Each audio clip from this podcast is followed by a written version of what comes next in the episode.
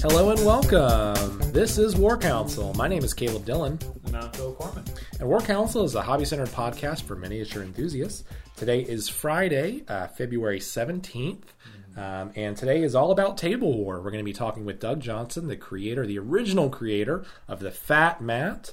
Uh, and we're going to be talking with him about Table War, all things micro and macro mat related, all things Fat Mat related, and just about the future of their company, which is bright and booming, and where things are going.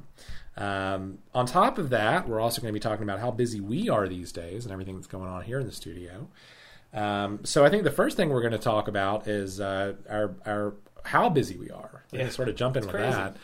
So um, they like us. They really like us. Um, so I don't really know. What, we can't really pin this on any one thing. Um, we can't necessarily pin this on increased exposure on YouTube or through Spikey Bits. We can't necessarily pin this on increased exposure with more artists. But for whatever reason, the numbers we're just really doing well this year. And this is not to like. Um, it's a champagne problem, as my accountant likes to say. Champagne. Yeah, we have so much business that like uh, it's just really hard to keep up. So right now on our desk, and we'll get into this in the painting segment, we just have just a lot. Uh, There's a lot of models, a lot of little figures to paint this month.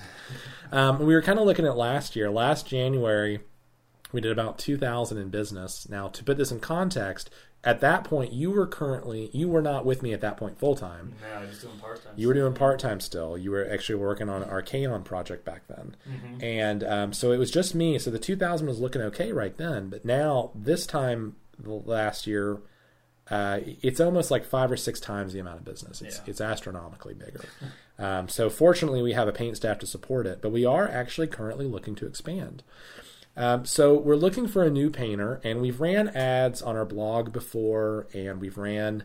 We're currently running an ad on Craigslist, and we actually have a, a segment between the commercial breaks. It's like a painter segment, but I don't think people listen to it very much. I think they skip over it, like the commercials on a show. Yeah. Um, so to be fair, uh, what we're really looking for is we're looking for our next painter. Um, now we are running a Craigslist ad currently in Raleigh, so we do have one interested party. Well, we had many people contact us, but you know we're we're kind of like sort of starting with our top choice and working our way down the list uh, before we sort of say no to anybody. We want to sort of figure out who we like the best and who's the best fit. It's not even who we like the best; it's who's the right fit yeah. because we have high standards. I mean, Yeah. I we, mean, we put out a premium quality of work, so we need people that paint to a premium level. exactly. Yeah. And it's hard to, I mean, interestingly enough, a lot of the people we're getting are people who had painting backgrounds, but not a lot of miniature backgrounds. Or they have different. miniature backgrounds, but not a lot of premium painting experience. Like they've done batch painting, but they haven't done high end painting. Yeah. So it's kind of a mixed bag. Um, and we are certainly getting, like, we posted it in an arts section, so we're getting a lot of, like, you know, retirees or people that were classically trained at schools. And But they're, like you said, they're 2D, 3D painters, but they're not miniature painters. And although their work is quite good, the question is can they translate that to a scale of that size? Right. It's a whole different set of muscles like that you're you're working with there. Um, so I don't know. It's a challenge. So if you are interested, um, let me go over some of the basics real quick. First off, you can find the ad online. It's under our blog. Just look up for um, White Metal Game hiring painting. I think it's right there. You can also find it from the website directly. If you go under the About Us page on the White Metal Games homepage, there's a link for jobs, and there's a sub menu there that has a couple listed. Um, the social media assistant's not really valid anymore because we have Justin now, but the other job, the painting job, is valid. So we are looking for that. Um, so basically, read over the credentials. It does require relocation. Um, so it's ideal if you're based around the Raleigh area. But if you're not, um, I will say that we we could be interested in speaking with the right candidate that is willing to relocate. Um, I mean, essentially, that was kind of what Val did. Yeah. Like he did a few projects for us remotely. We liked his work a lot, and we invited him to come down. And, and basically, we said, "We'll get you help help you get set up if you want to come down here, and uh, we'll we'll work it out." And we did because we're a small enough studio that we can we can do that. We Yeah. can we can make that happen. But it, basically, we were looking for the right painter. Um, now, to sort of you know put all of our cards on the table, by professional standards, you have to paint to what we consider a pro painting level. So if you're just a new miniature painter starting out your first couple years, uh, just save yourself some time. Probably don't contact us. If you are a painter who's been painting as a miniature commission artist for a while and you feel like your work is pretty good, um, take a look at our work, to what we call gold level. And if you find it commiserate, contact us. Um, because what happens is some people will contact us and their work, it's just not there. Yeah. I mean, they're not bad, but um, they're just not quite where we need them to be. We would have to do a lot of training to get them there, and we're really looking for someone that'll hit their ball rolling. Yeah. Um, 'Cause a lot of the projects we're getting now, originally they were a lower level, but Yeah. now they're starting to get a little higher. So the average is around Electrum Gold. Yeah. So I think what we're seeing here is that, like in the beginning, when I was working alone, um, my average levels were silver electrum. Like that was just kind of how I painted. You guys came in and you guys painted to a low, higher level, so we introduced higher levels, um, and so we started to attract a client base. It was a little bit nicer, and so now we have a kind of a split. We have kind of a split between high level and, and low level projects. Um, so unfortunately, the artist we need needs to be able to do both. You can't Yep. just do one. Um, so really, that's about it. Look at our job listing there, and um, we'd be happy to speak with you. Um, if we don't get back to you immediately, don't take offense to it. It just means we're busy. Um, we will try to get back to everybody eventually, or at the very least, keep your resume on file. But pay close attention to the job ad because the more detailed you are when you email me, the better chance I will get back to you. I had one guy that literally just sent pictures, no words. I had another person said who said, "I would like to paint for you and no pictures." Perfect. That was it. Yeah. So he, I think he said, "I would like to know more." Those were his exact words. Which I was like, I don't know what that means. Like, Yeah. uh, I don't. Anyway, so we, we would love to speak with you if you're interested. Contact us at info at whitemetalgames.com. All right, well, we're going to take a quick break and we're going to jump into on the painting desk and talk about all the different stuff we are painting right after this. Need a model assembled or painted but no money to spare? White Metal Games is now offering trade ins. Send us pictures of your old models, bits boxes, even new kits. Make us an offer we can't refuse. Don't like negotiating and haggling?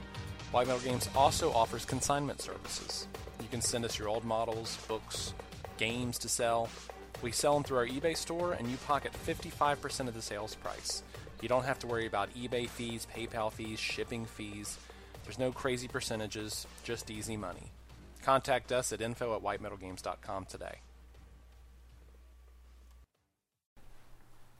We're going to jump into on the painting desk tonight and talk about all the different things that are gracing our desk right now.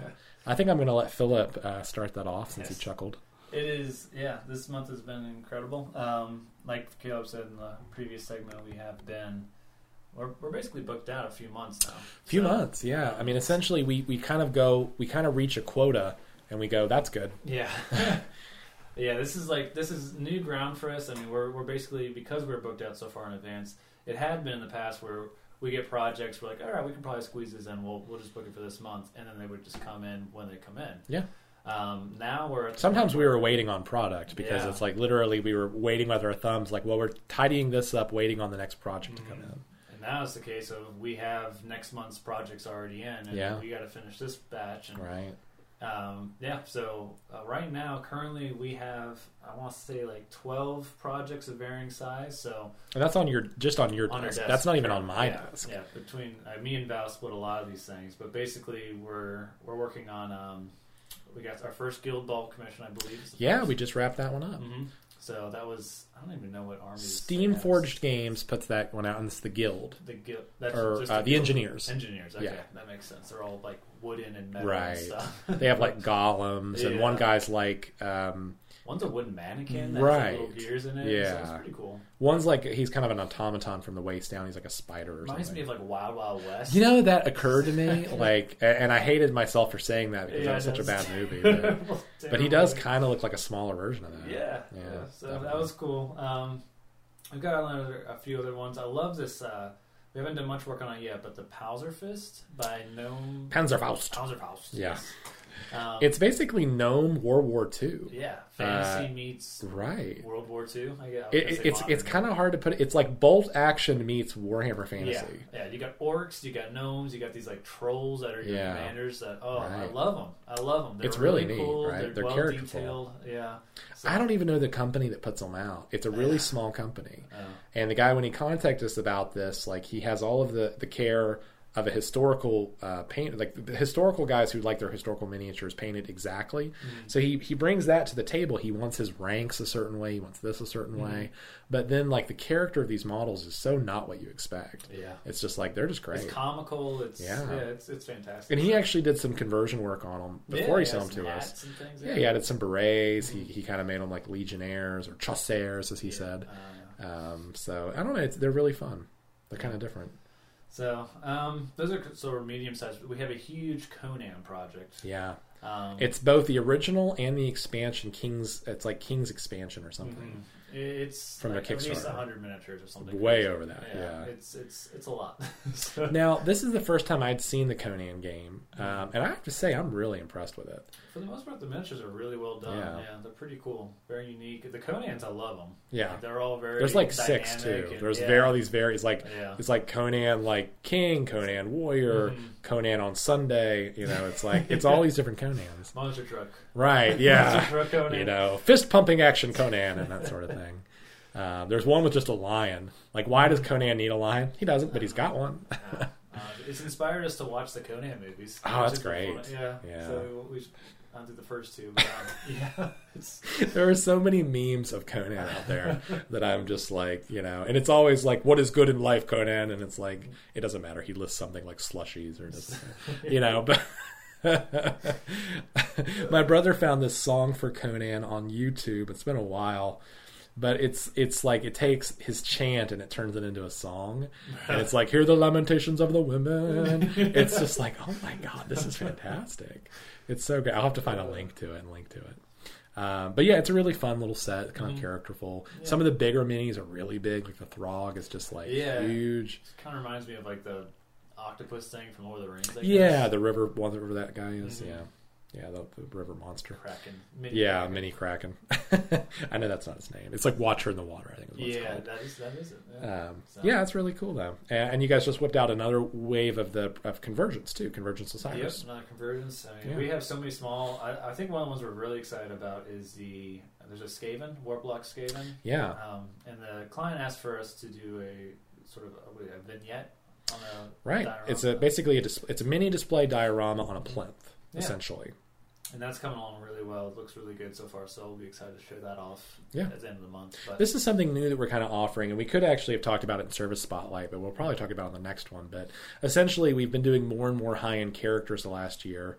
So we've started to experiment with plinths, and now this is the next natural iteration. Mm-hmm. Is sort of a, in this case, a vignette, which is sort of like a, a, a, you know kind of a cutaway scene. yeah, So in this case, it's this underground dungeon with like um, some old fallen debris and, and discarded barrels and crates, and then there's these crystals of warpstone burrowing up through the ground, and just a lot of fun. yeah.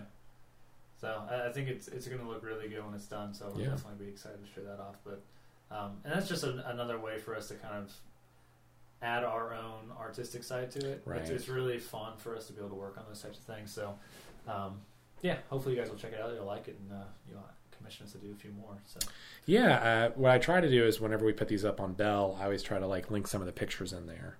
Um, so we'll, we'll definitely put some of the pictures out there so people can see um, kind of how these projects are shaping up.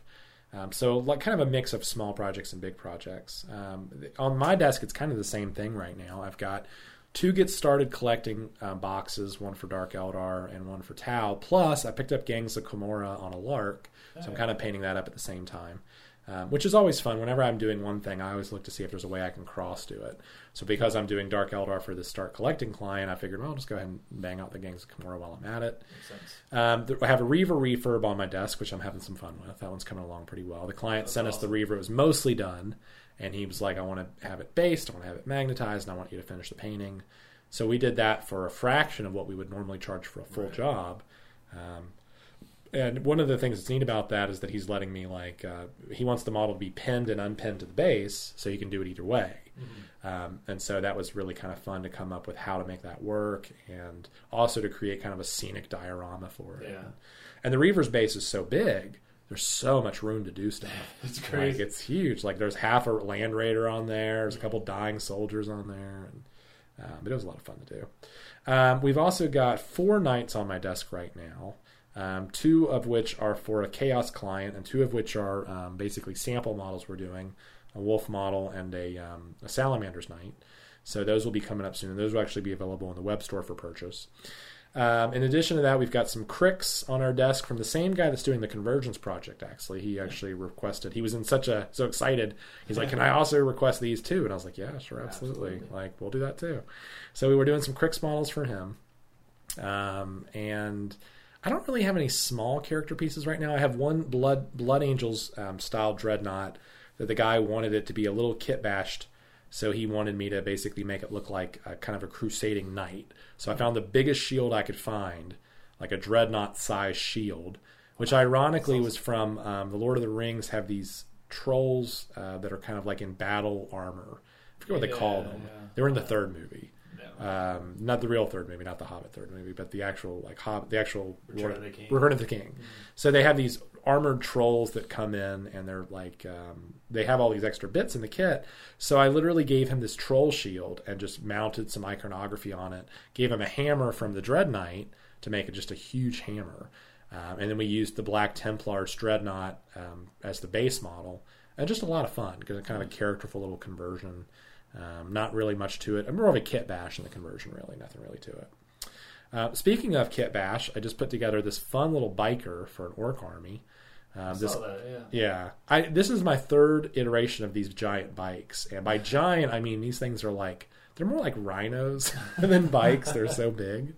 Um, I have to mount them to like 100 millimeter ovals. They're so Oh, big. Um, but they're certainly appropriate for a war boss. And this guy wants 40 tank busters in his army. Oh. That's a sea of fine guys. Thanks I'm so deep in tank busters and squigs. Um, 40 tank busters, you don't think about it because you think like, oh, it's Finecast. It'll be like, I don't have to like, you know, it will be quick to assemble. It's quick to assemble, Wrong. but slow to desprue. My God. Yeah, Yeah. it's- Finecast is, is a nightmare that has never never ceased to amaze me. How a company like Games Workshop Right. can fail so badly. One of the funner parts of the project was he apparently is a fan of like I don't know if he's a fan of musicals or something, but he asked me if I could do a couple of them in like four different gangs, and one of them he wanted to be pink, like the Pink Ladies in um, what was that musical? I don't even know. It's like you know when you're a jet, you're a jet. that that, that thing. When you're a jet- Yeah, it's like the Jets and the Sharks, and I don't know. Oh, West Side West Side Story. Story? Yeah. Yeah, So he wanted me to do one of the gangs like the Pink Ladies, which I guess means pink. So they're going to have like green skin but pink jackets. Um, Okay. so it's kind of interesting. Like I haven't had pink orcs, pinkish orcs before. And you know what? Whenever a client asks for anything, I'm always like, absolutely. Yeah. I will. I will. We'll never get this opportunity again. I will totally build you pink pink gang orcs. Of course I will. Um, but yeah, so lots of fun little stuff like that coming along. And I have a conversion coming up next month. We have a couple really cool conversions that I don't want to give too much away. Um, but I will say that um, a couple of the orc clients we've had in the past are revisiting some of their um, love for um, the Mad Max franchise. So we have more Mad Max orc stuff coming down the pike. So it'll be a lot of fun. All right, well, we're going to take a quick break and we'll be right back with our service spotlight. And we're going to talk about Magnus the Red. The contest is over, a winner has been picked. And we'll be right back after this. Are you a tabletop quality painter in the Raleigh area with 10 hours or more a week to spare? Have you ever thought about becoming a commission painter before, but you weren't sure it was right for you? White Metal Games is looking for talented painters in the Raleigh area to join our studio team. You're paid by the job, not by the hour, so you can paint at your own pace. Send us pictures of your painted models to info at whitemetalgames.com, and we just might be interested in speaking with you. Put your minis where your mouth is. Hey guys, we're going to jump into um, Service Spotlight. Tonight we're going to talk about Magnus the Red. The contest officially ran between February 15th and February, or sorry, February 15th, January 15th and February 15th. Uh, now that it is January 7th or February 17th, man, I'm really off on my months. Jeez Louise. Contest ended two days ago. So we've wrapped up. Thank you to everyone that entered the contest. All told, we had about 750 entries, give or take. Um, so way over what we originally expected. Uh, we I was secretly hoping for a thousand, but I'll, I'll take 750. That's pretty good. Now, considering that our first um, Fat Mat contest we had 12 entries, Yeah. I would say this is better overall. Yeah. So, Yes. um, so that look forward to more of these kind of promotional contests in the future. Um, but that the winner was picked. We did announce. We did email them.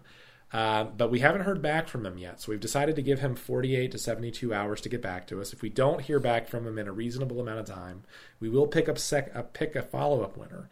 So if you didn't hear from us by email, it means that you were not the immediate winner. If you did hear from us from email and you haven't responded, what is wrong with you? You just wanted Magnus the Red.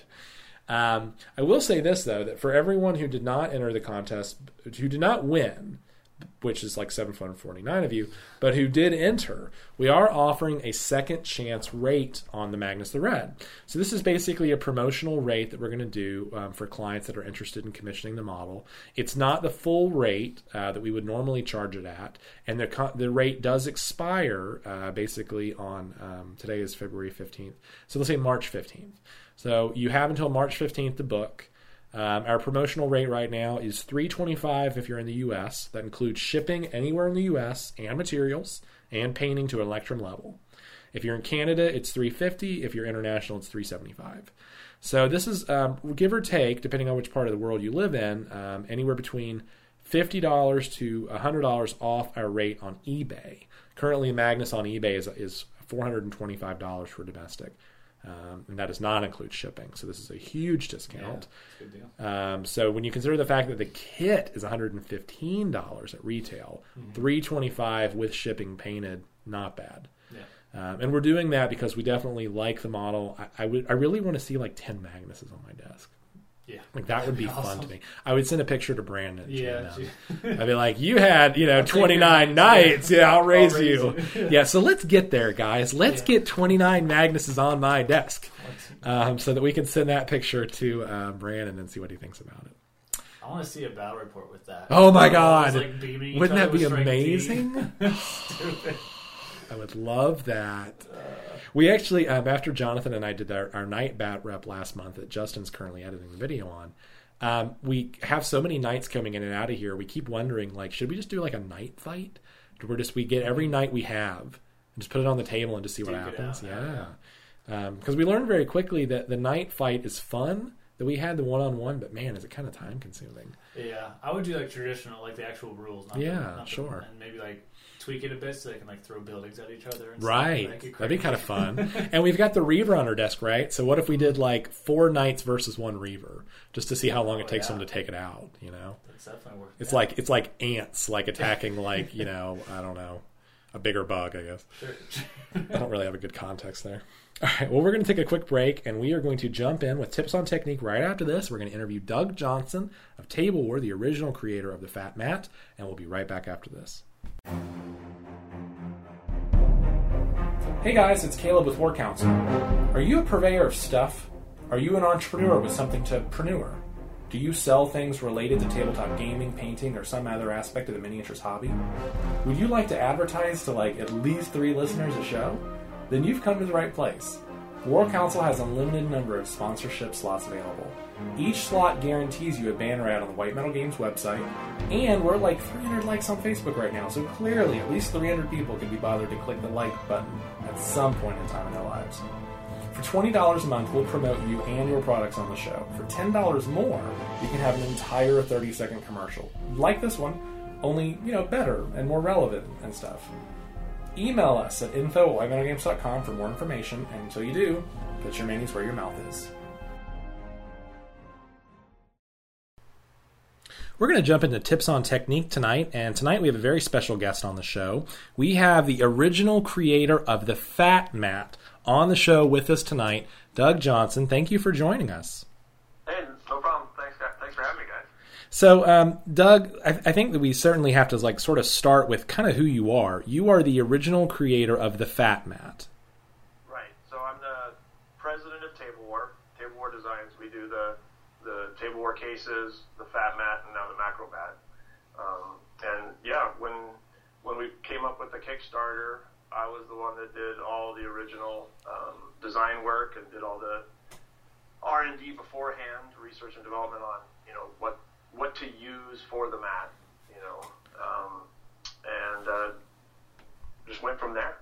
So let's talk about the Kickstarter real quick because I think that most of us have now become um, used to seeing fat mats um, on tables and game stores, but it's very uh, easy to sort of forget the origins of how this all started. Um, so can you kind of like speak to like the first Kickstarter on that and how that originally went, and maybe just kind of how the company got its start? Was that literally the way you guys kicked off the company, or did you guys exist before the Kickstarter and then you just Oh. used that to sort of grease the wheels? No, no, we were uh, we were going for like two years strong with the Table War cases. That was my uh, my first invention was the Table War display case.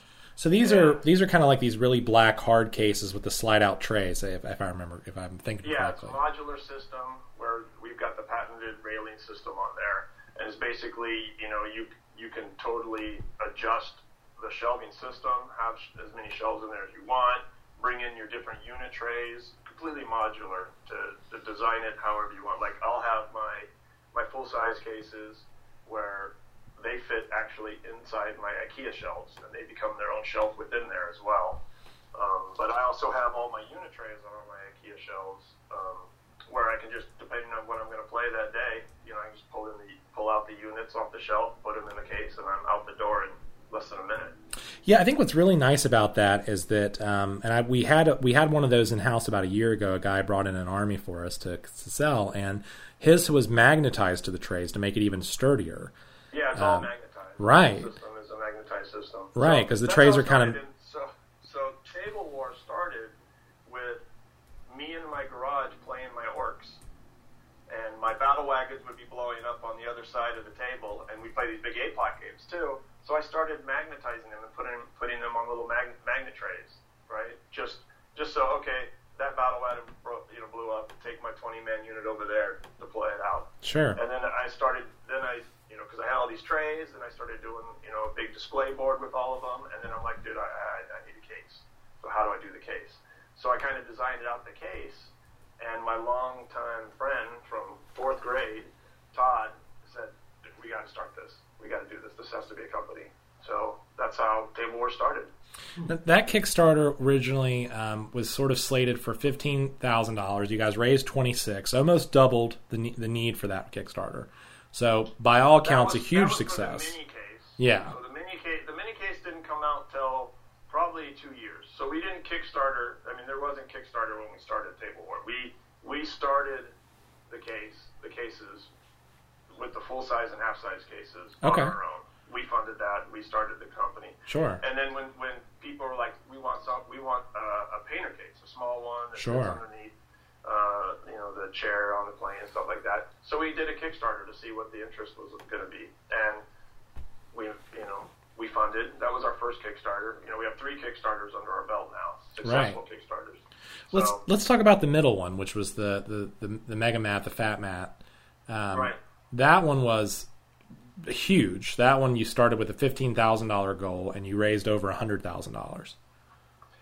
yeah, that was um, that was pretty that was pretty exciting. Yeah, for sure. I think exciting is a good word know, for that. We, we uh, you know, we started that. You know, I worked on it for a while. So the Fat Mat started with me playing deck building games with my family, and I'd be sitting there on, and we'd use my son's little uh, magic pad, little mag- magic mouse pad thing, and I'd be sitting there rolling dice, just just rolling the dice on it. Going, this is this is awesome. I, I love rolling dice on these mats Sure. and then, and boom.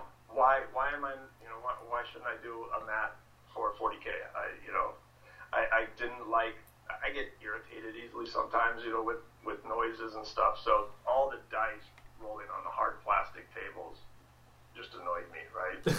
so rolling rolling the dice on these mats, I'm Well, not only that, but the hard tables, your dice kind of bounce around. They can just gravitate. They can really shoot off cross, and the mats really absorb uh, the kinetic energy of the dice, so it kind of stalls their movement.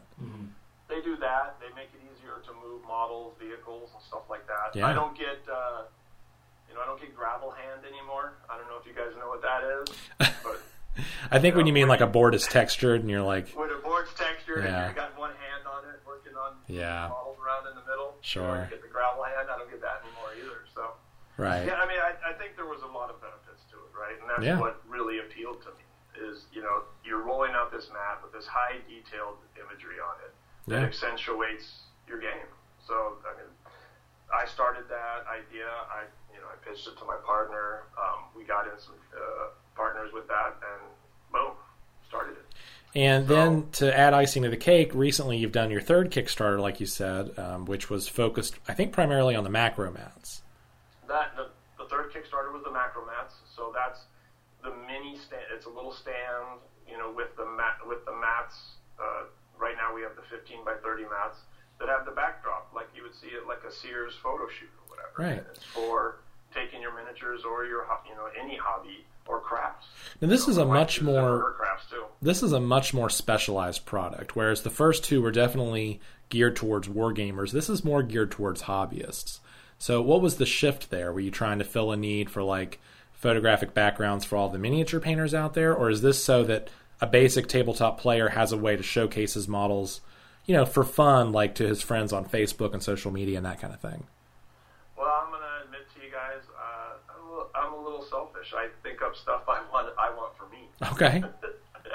you know, I, well, that's how it all starts. Right? Sure, sure. Like I'm sitting there, and I, you know, I, I, I have a photography background along, along with my video game background, and you know, I would see all these pictures. You know, I would be sitting there working on my minis, and I'd be taking photos. And once we had the fat mat, you know, I put a fat mat behind it. But I would, I was also, you know, thinking for everybody else in the community, especially my, all my painter friends, that you know, they're showing off these beautiful models with just this, you know, dirty desk behind them, full of you know paint Sure. jars and stuff like that. So your eyes, you know, your eye, your eye is not attracted. It takes away from the overall. right? It takes away from the image, right? So that's what I wanted. I wanted to help maybe bring that back. You know, using my photography knowledge, I'm like, you know, all all we need is this backdrop, and you know, I, I played around with it with my just my iPhone. You know, and the iPhone, the way the iPhone works, and the way a lot of you know a lot of people's phone cameras work is, you know, it, it really grabs the focus, um, uh, you know, of what it what the whatever's the light part, right? It, the, the lighter part of the of the image that you're taking a picture of that determines how your aperture and how your camera is going to focus and, and adjust to the lighting. So you would see, you know, these beautiful models being photographed, but the focus is off, right? Or the lighting is off because of the way your camera is adjusting to all that noise in the background. Sure. So I, I thought up the macromat and I thought of well let's you know let's get a cool stand for it. Um, you know and of course it's um, got the 30 inch adjustable rod so you can turn it sideways or use a bigger mat, which should be coming soon too. Some some more new exciting products for the macromat. Yeah, I mean, I just we have been we we obviously do a lot of digital photography here in the studio, um, and one of the things that um, we did recently was we recently completed a star uh, like a what was the name of that set? They were like all these starships flying around. The Halo. The Halo set, yes, we did a Halo Yeah. game, and so we took your guys um, the Starscape mat, and we used that as a backdrop. Um, we just kind of draped it over the back of our photo booth, um, and kind of used that to create a, a basic Starscape in a hurry. Um, which is exactly what the macro mats basically are. they were just the answer to our problem before we knew we had a problem. Exactly, and then the stand's really nice because it helps give the proper curve to the mats to where you, you know it doesn't draw Yeah. your attention away from the, the product as well. You know, it gives that that nice rounded blend of Yeah. lighting. I mean, these are So- nice. Like, if you go to like a, a fabric store, I mean, I've challenged myself to sort of always have new backgrounds for whatever we photograph. Fabric stores are kind of hit or miss. You may find a background you like, you may not. If you get it in vinyl, you'll oftentimes have it with fold marks on it. If you buy it in muslin, you'll get wrinkles in it. So finding a good photography backdrop is actually way harder than people think it is. And these mat, the macro mats don't wrinkle. Uh, they don't fold. Um, so there's never creases in them. They're matte finish, so they like you know, no pun intended. So they they really absorb light. There's not a sharp sheen to them. Um, so they're just they're, they're a perfect solution for the problem that we didn't know we needed. You know, it's really great. Well, thank you. And and you know the the important thing was for you know the reusability. Yeah, for You know, sure. a, lot, a lot of people have expensive papers that they print on, right? And and a, a lot of these, they'll scratch.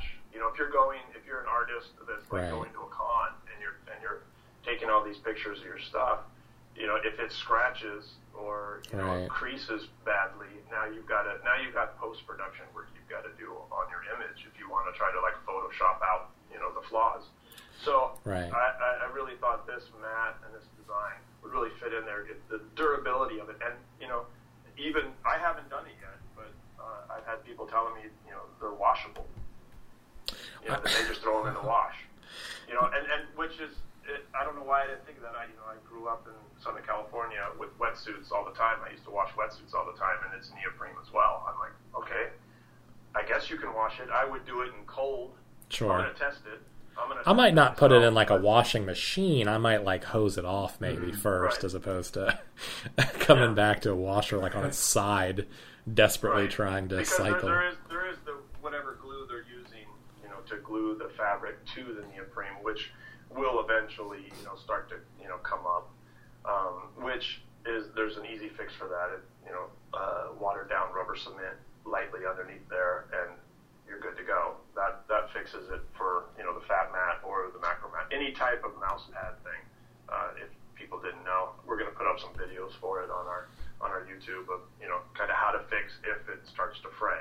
That's a great a lot idea. of times, Yeah. a lot of times, you know, if it's really hot, you know, think of it like the the top interior of a car. You know how, how as they age, you know that interior stuff starts to fall off because the glue starts to you know to to uh, get brittle or whatever. So the fabric eventually on you know mouse pads and stuff, as everybody knows, will start to come up. But it's an easy fix, just rubber cement.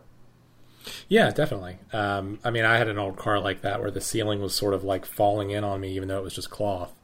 Um, and at that point, I was young, so I just stapled it back up. It was pretty, pretty. It was pretty ghetto. I, I don't recommend that. Um, but I think with the mats, you know, you're not using them every day. It's not like a mouse pad where I'm laying my hand on it and then it's constantly rubbing and abrading it. Um, these are really sort of used, you know, just when you play. And I think so. I think the lifetime longevity of these is very good.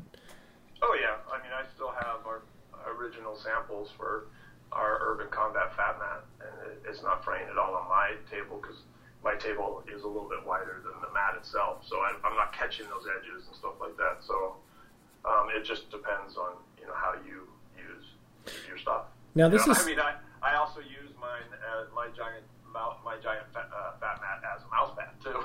I'll, I'll be working on there all the time with my laptop. But It's a great idea. I mean, why not? You know, it's if it's already there. I mean, you could literally have it on your desk, use it as a mouse pad, move your mouse when you need to use it as a photo area, and rinse and you could just do that all day. You know, that'd be fantastic. Um, so this is something I did not know before we got on the before we uh, started talking to you about the fat mats is that I did not know what fat stood for, and I don't think that many people actually do. I, w- I would challenge, I would like to ask ten people and see if they actually know what fat mat stood for.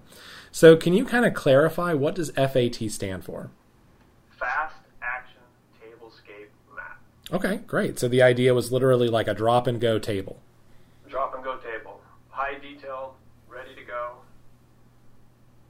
Uh, playing surface. You know, we have you know the fat mat, and one of the one of the key features that I enjoy is the hidden deployment lines on some of the mats. You know, it's hard to do with the organic ones, but like the cityscape ones, like the urban combat, the industrial, ship interior, Right. They all have hit- they all have 40k hidden deployment lines, both for the 12, you know, Dawn of War, the Vanguard lines. We have like hidden flares. You know, the flares in newspapers kind of show you where the Vanguard lines are. I think that I mean oh, I, I I agree. It's it's a really good idea because it doesn't take away from the mat, but it does make your life very quick and easy. Yeah. Well, it's, it, I mean, it lives up to the name. and It's fast. Right. You don't have to sit there Yeah. for 30 minutes and measure out everything, especially those. I forget what the term is, but for the ones where it's diagonal. That's my favorite one, my right? God. Like that solved every Vanguard. problem. Yeah, people like when we used to roll that, we'd be like, "Eh, let's not do Yeah, that." yeah. We we were like, "Let's do it the other way." Um, but as soon as that mat came available, it's like, "Yeah, absolutely!" Like this totally changes our game. Like now we immediately know where our, our deployment lines are. Right. So Yeah, I you're mean, not you're not laying one person's ruler all the way across and then getting one other person's ruler. now that's probably harder on some of the more organic looking mats. Things like The uh, the, ones, the grassy plains and stuff. Right. Um, but also those are also, um, you know, for many other game systems. Of course. You know, all the historicals use them and stuff like that. Yeah, for sure. And to be fair, not all skirmish games are made the same way. Some of them have different systems for how you deploy and that kind of stuff. So you don't want to limit everything. Sure, like I mean, people use bolt action and stuff. Yeah. For, with the with the with the big six x fours as well. Definitely.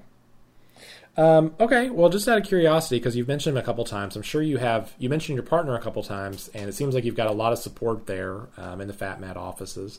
So why don't you tell us a little bit about the team you have working with and for you?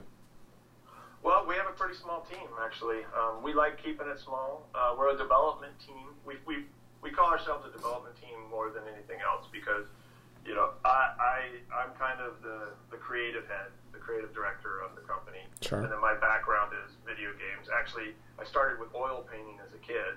I had an oil painting teacher for a mom, so I, I think I was a professional oil painter at ten. So I, I started pretty early in the art industry. Um, after high school, uh, I went into the military for a while. Um, you know, Dad said, oh, "You'll never make money doing art. You know, go get a real job." So joined the military for a little while. Did a lot of art in the military as well.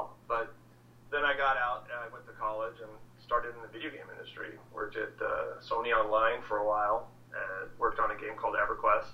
Was one of the original artists for that. heard of it. Just a small So- game, no big deal. It's a little game people might have heard of. Uh, actually, you got to be kind of old to hear of it now. Everybody thinks of WoW. It came out afterwards. Well, but yeah, it's funny how the generations shift like that. Um, we have one of our painters in our studio is only 12 years younger than me, but that 12 years makes a difference, man. huge. Yeah, it's It a pretty big gap. Yeah. the big gap. So, um, so there's me on the art side, and then Todd, my business partner from the beginning. Uh, he comes from Intel. He comes from big business. He worked at you know at Intel, retired from Intel actually after 22 years um, to start Table War. Oh wow. Um, he was actually living in China at the time, so a lot of our manufacturing and stuff like that. You know, he actually That actually makes sense. Yeah. yeah, he used to. He actually put together factories, like real big, giant, you know, Intel uh, software factories and stuff. That was his job. So this is this Table War is kind of a hobby to him. I, I, I always, Sure. You know, I think I think he just wants to have his spreadsheets in the morning, you know, kind of thing. So, but he he's the CFO of Table War and an amazing partner. I couldn't have done this without him. So. With the two of us, you know, him trusting me on the creative side, me absolutely trusting him on the business side, it's been a, a, a great great business. Um, and you know, we're keeping it small. We uh, we have two artists that I've worked with in the video game industry. So between the three of us artists, we have over 60 years of professional video game uh, experience. So I feel really comfortable giving them one of the you know mats because you know it's it, th- these mats are giant textures basically, and you know they're doing 2D and 3D textures in uh, video games for the last 20 years. So um, they're just great people to work with, and I know I can trust them, and I, they see my vision on some of the designs that I give them, and they run with it and do amazing work. Sure. So that's the core of the team.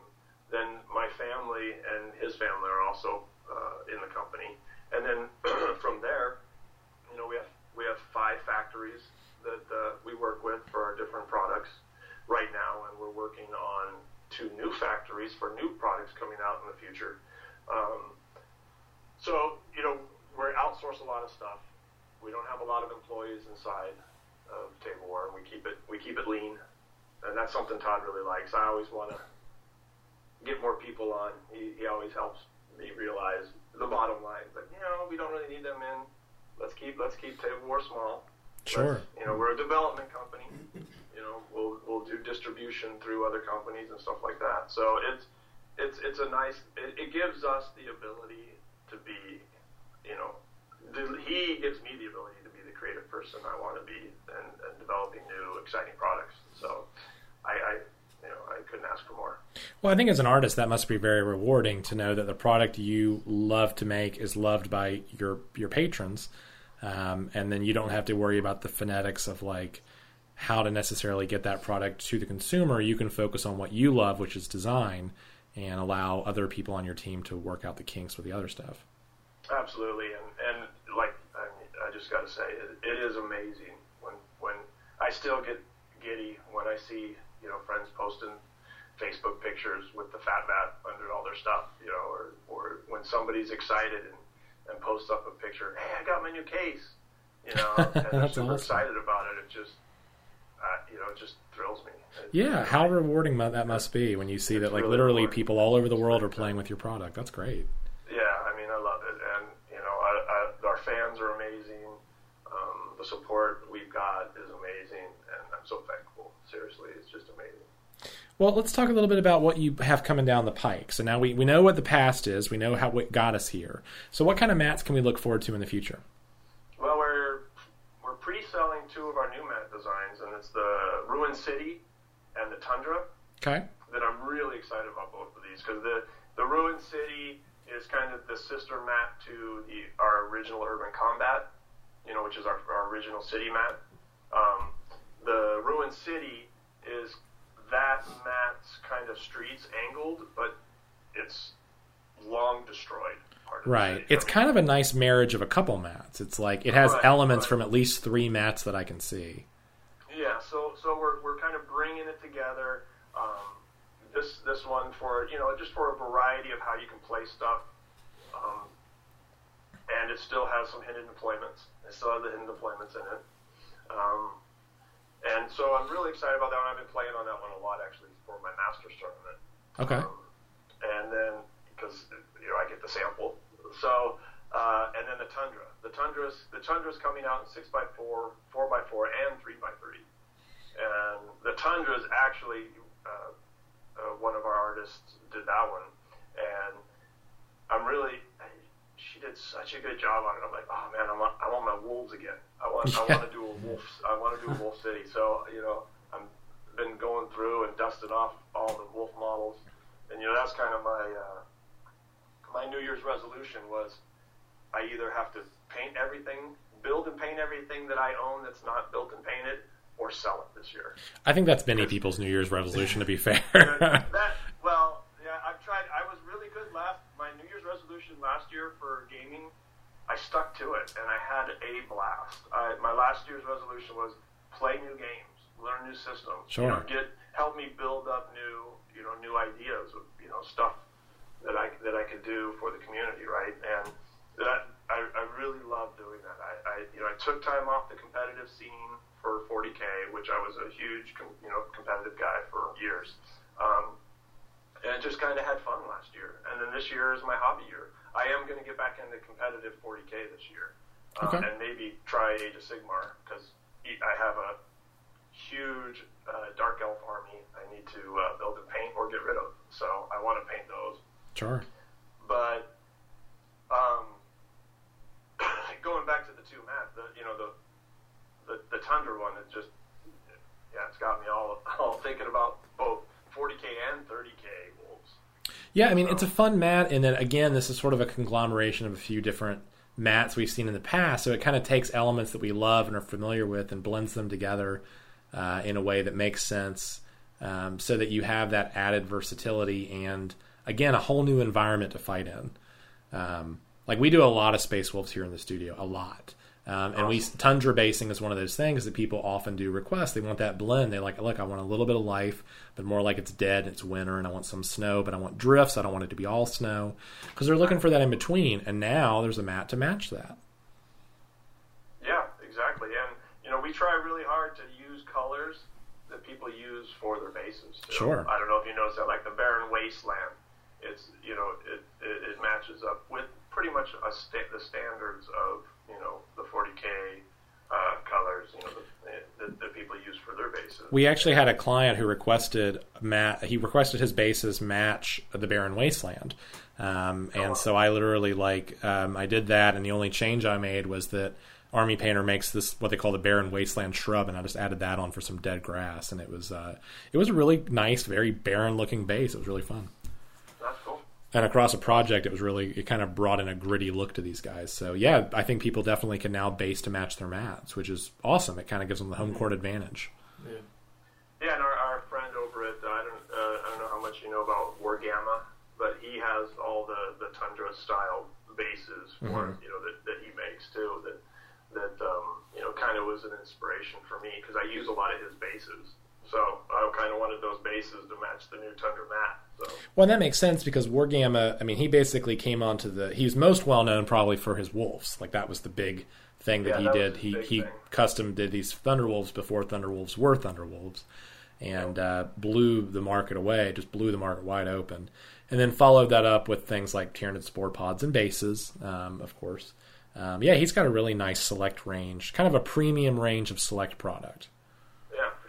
Yeah, for sure. So to go with this, that new big giant bug that does. Oh, that thing is amazing, isn't it? Like I'm so in love with that guy. yeah, Um, we're using. That's actually a prize for the Masters tournament that I run down here in San Diego. So, that, and that's that's a raffle prize. yeah, it's a, it's incredible. I mean, it's kind of the poor man's Hierophant, and I just love it. What is That's this? pretty cool. He puts out um, Wargamma put out this model. I forget what he calls it, but it's basically a Hierophant. It's like a Tyranid. It's it's his version of a Tyranid Hierophant. It's the same scale, uh, but his is a little more you know characterful. It's different, so it's kind of like a hit or miss. Some people love it, some people hate it. I think it's great. I, I think it's fantastic. It's it's very much his style, uh, and he just made it on a bigger scale. It's huge. That's a big flying thing from Forge World. No, this is this is the the walking one. Yeah. Uh, oh, And what's really nice about it is they sell it for just like a couple hundred dollars. It's cheaper, but we're really off subject. Yeah. now we're geeking out Yeah, for a minute here. So- I started thinking about his giant that I got to paint. Oh yeah, yeah. He's got some great product. We'll have to get him on the show next. We'll have to follow up with him and be like, "Hey man, um, we got thinking about you after the Fat Mat chat. We'll have to give him a call." Um, well, Doug, is there any other products that you can kind of give us a preview for coming up? Maybe that aren't even necessarily on the market, but are just in the glimmer of your mind, just like in the back of your in the back of your brain, artistically. You're like, "I'd love to see this down the road." That's a tough one. You know, coming from uh, the gaming industry and stuff, I've Sure. learned it's it's not wise to really kind of you know say, Sure, oh, yeah, sure. I'm working on this because that No that spoilers. Might be two products. It might be two products down the line. That's true. Manufacturing and and you know R and D and stuff like that. So it's it's tough for me to. I really want to. Sure, sure, I I, get want it. to tell everybody, but uh, you know, the two two of the things that we're working on will be Kickstarter, and um, uh, hopefully one will hit this year. One will one one Kickstarter for sure this year, if not both. Um, but things I can, you know, people can look at, you know, more exciting mats for the macro mat coming out, and the, you know, of course, the different size, a larger size. We're working on that too. That's something, you know, I. I guess I just told everybody right now. I haven't confirmed that with anybody yet. So Sure. the first to know. Okay, well there you go. So Officially, You know, as soon as we, as soon as everybody got the macro mats, you know, and you know, it was pretty exciting. We we turned around this Kickstarter for the macro mats so fast. It was amazing. Um, Well, I mean, now that you have the distri- distribution channels and, and or, uh, you know you have the manufacturer channels locked down, really, it's like you've answered all your questions before you did it. Then you just needed the capital. That was it. Well, we needed, the, yeah, we needed a couple. We actually, you know, we we already got the sample while Yeah. Kickstarter was even, you know, just starting to get written up. Right, Sure. I was already getting samples for the for the stands and stuff like that. So, you know, we were feeling pretty confident with it, and you know, we wanted to, re- you know, the one thing we've done with all three of our Kickstarters is, you, you know, we've got stuff out on time or before every time, all three times. So you know that's something that's that's a, it's a big deal for us. I mean, if, It's a big deal for I- consumers too. yeah, you know, it's I, I always think of it. If what if I'm the person kickstarting? If I'm the you know if I'm the person pledging to this? You know, I I want my toy. You Yeah. know, and Right. You know, if, if you know if somebody's buying something and they're excited about it, I want to get it to them.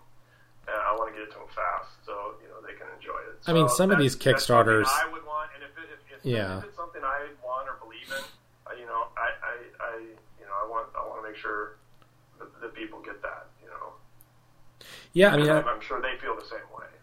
I think some of these Kickstarters, I mean, they're they're amazing. Um, the scope of them is huge, but some of the rewards stretch out for years. And Yeah. um, you literally like, I got a Kickstarter one time that I had oh, I'd forgotten about. I was like, I got it in the mail, and I was like, oh yeah, I forgot about this from like two years ago.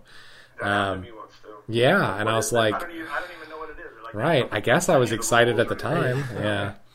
Um, and sometimes that's okay. It's like a treat. But sometimes it's like, man, my interests have changed the last two years. I'm I'm no longer here. Um, so it's it's a challenge. But it sounds like you guys are, are definitely exceeding your your consumers' expectations, which is fantastic. We try. We try. It's important to us.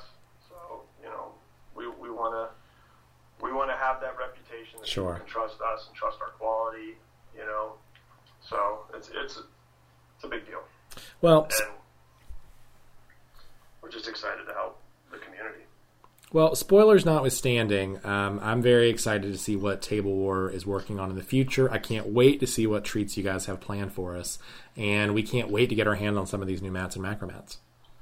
Well, yeah, and like um, like I said, the, there's the uh, the pre-orders on uh, Ruined City and the Tundra, but they're coming in this month. They're you know we'll, we'll have them in the next couple weeks. To That's send fantastic. Out. So people want to just jump on tablewar.com. And then we're also selling them in Australia and Europe now. So we have both European and Aus- Australian distribution.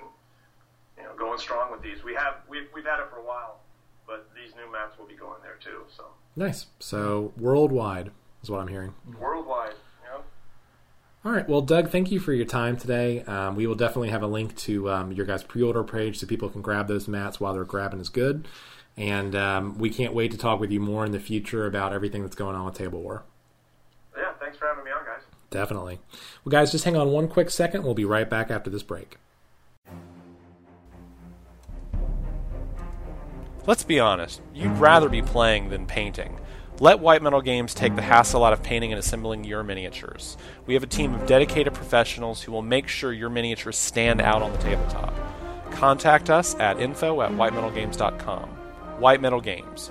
Put your minis where your mouth is.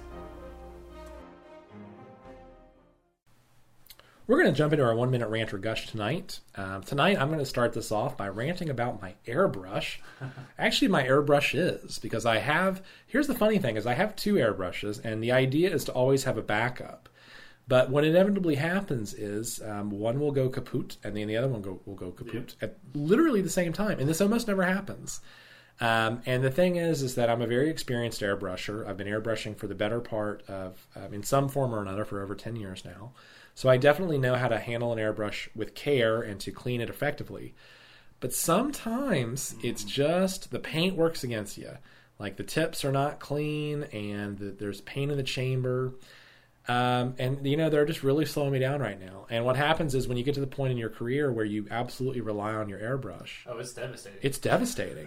It's like a carpenter without a hammer.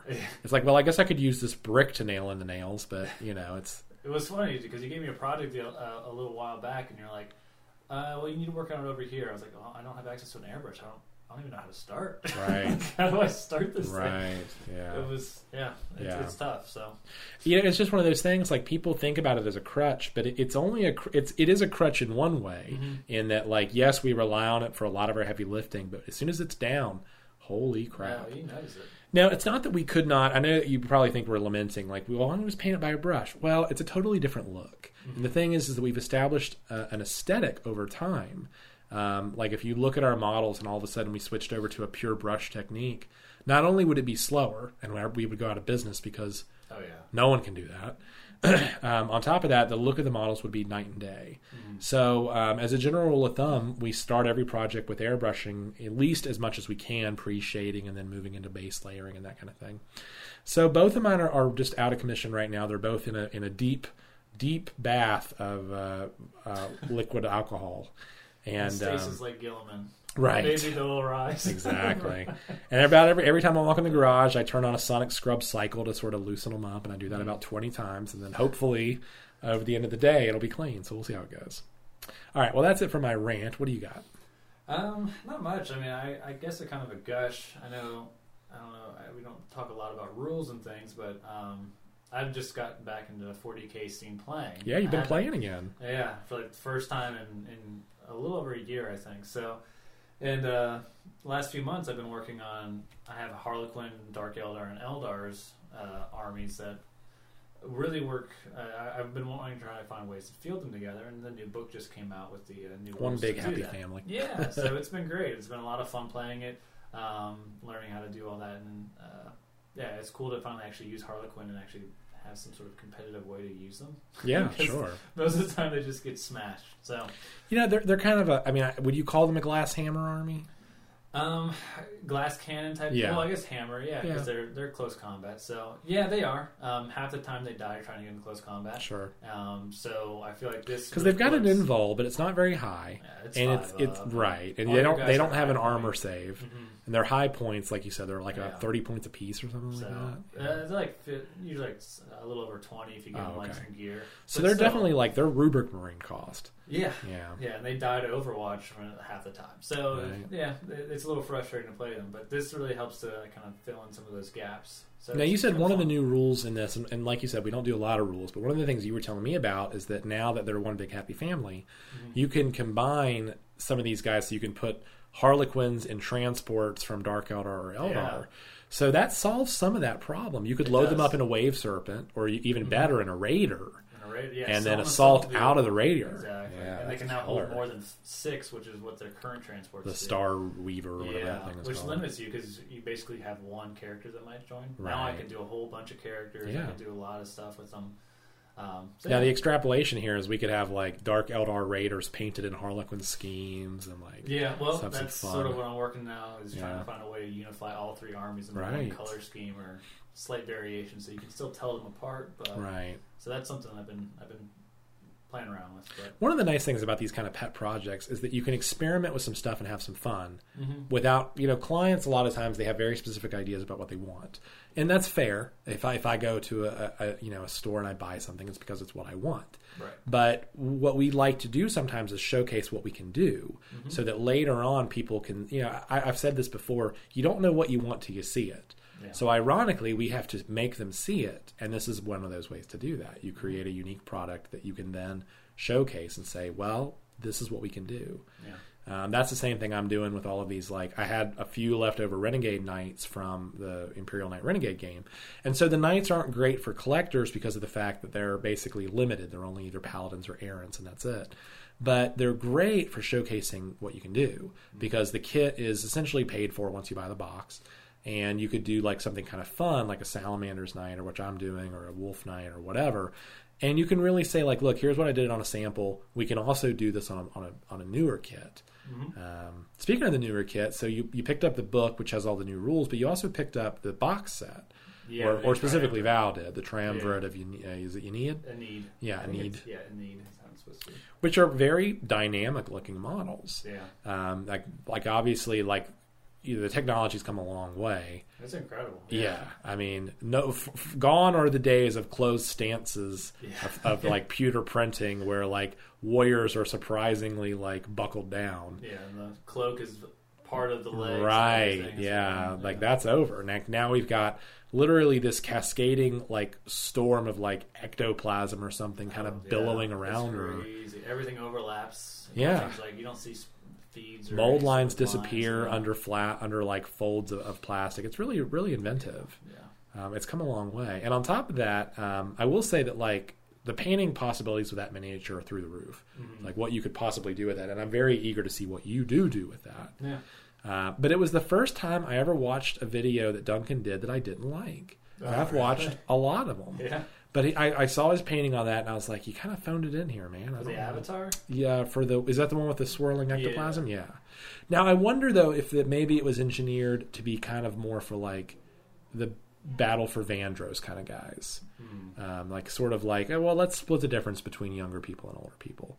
Um, because there was nothing wrong with the tutorial. Don't get me wrong. Duncan's a great painter, Yeah. but normally I'm always blown away by what he can do with very little. Mhm. Um, but um, anyway, but that being said, a fantastic new miniature. yeah. What do you think about now that we've seen this twice? We've seen Triumvirate of Ne- of Need, or whatever it's called, and we saw the um, the Heroes of the Imperium kind of thing. Yeah. Um, now we're seeing these box sets that are like three or four figures, eighty dollars back to back. And in fact, they did this with the Genestealer cult too, because you got the Patriarch, the Magus, and the, Yeah, the- that one all. Now they didn't call it that; they called it something else. But that's Right. essentially what it was.